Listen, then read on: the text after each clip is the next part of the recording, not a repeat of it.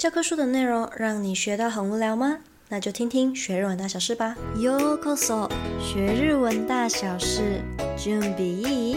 さあ、行きましょう。こんばんは、みなさん，我是黑犬。开头的 slogan 是不是很久没有听到了呢？不知道你还有没有印象？ 好啦，在进入正式主题之前呢，其实我前阵子看了一部电影，它的名字叫做《私の幸せな结婚》，中文翻译好像是《我的幸福婚约》。这一部是从轻小说在今年改编成电影的。当然，一开始我是因为主角群而勾起我的兴趣，再加上它的评分也很高。那么男主角呢，就是当红偶像的目黒莲。 木黑莲，我之前就是看了《Silent》，就深深的被他的演技所吸引。那他这一次就和金田美樱、伊玛达米欧，她也是一个演过很多知名戏剧的女主角，所以我就抱着一个还蛮期待的心态来看。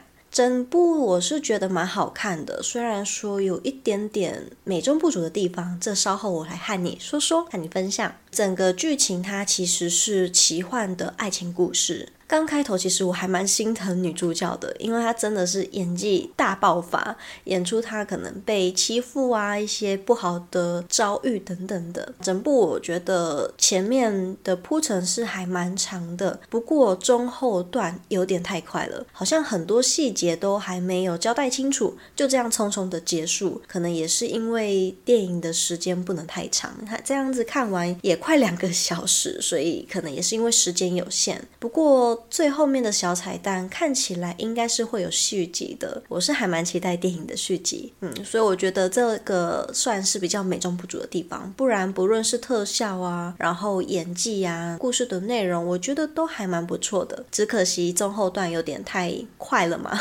有点太赶了。嗨，那如果说本身有兴趣或者是很想要赶快知道了解故事的走向的话，就可以先去找一下轻小说或是アニメ看看哦。这部我很推荐给剧荒 也喜欢奇幻故事的你哦。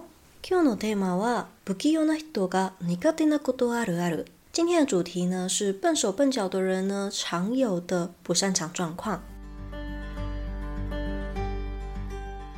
一、牛乳パックをきれいに开けるのが苦手，不擅长开好盒装牛奶。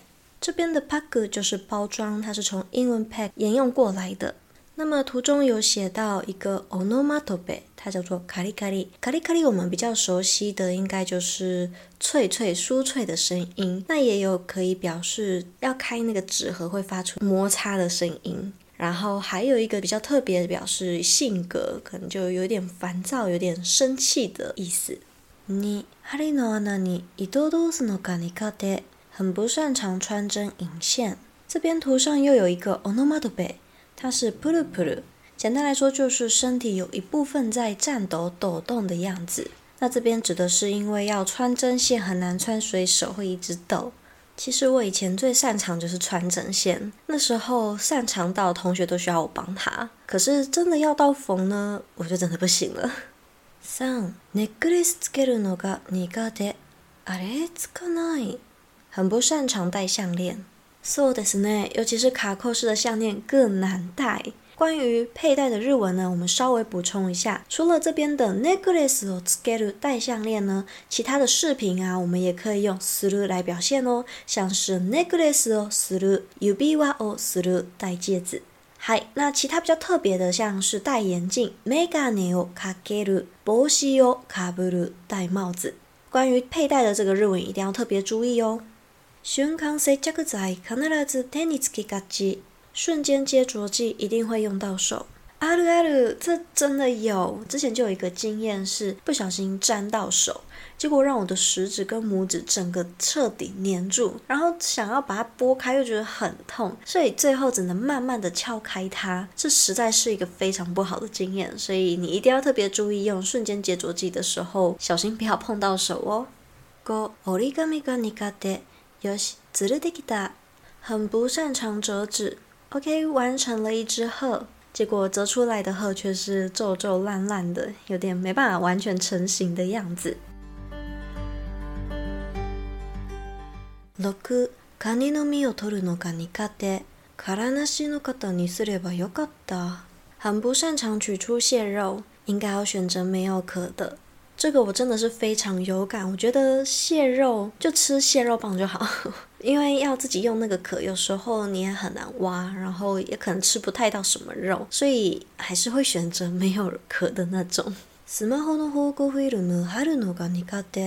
很不擅长贴手机的保护贴，そうですね。尤其是你贴完保护贴，上面却很多气泡的时候，真的很困扰。不过最近有一种，它是懒人保护贴壳，给你一个壳去操作，所以基本上是零失误的，还蛮方便的，我觉得。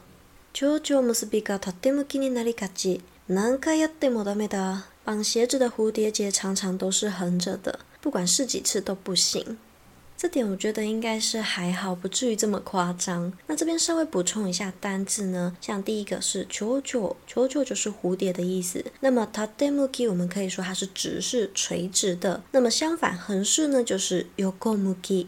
嗨，以上です。你有没有哪一个特别认同呢？我大概就是剥螃蟹最有感，每次弄到手痛却吃不到什么肉的时候，真的是超级哀伤。不知道你有没有同感呢？ 好啦，今天就先分享到这边。今天所分享相关内容，还有学日文推荐的 App 都放在资讯栏里面。有什么心得或是想听的主题内容，也都欢迎 IG 私讯黑犬星球和我聊聊哦，都有机会在天文或是节目上听到你的分享哦。最后的最后，如果你想要支持黑犬继续创作的话，可以点资讯栏，请黑犬喝杯咖啡哦。你的支持都可以帮助黑犬创作更优质的内容，分享更多的日文教学哦。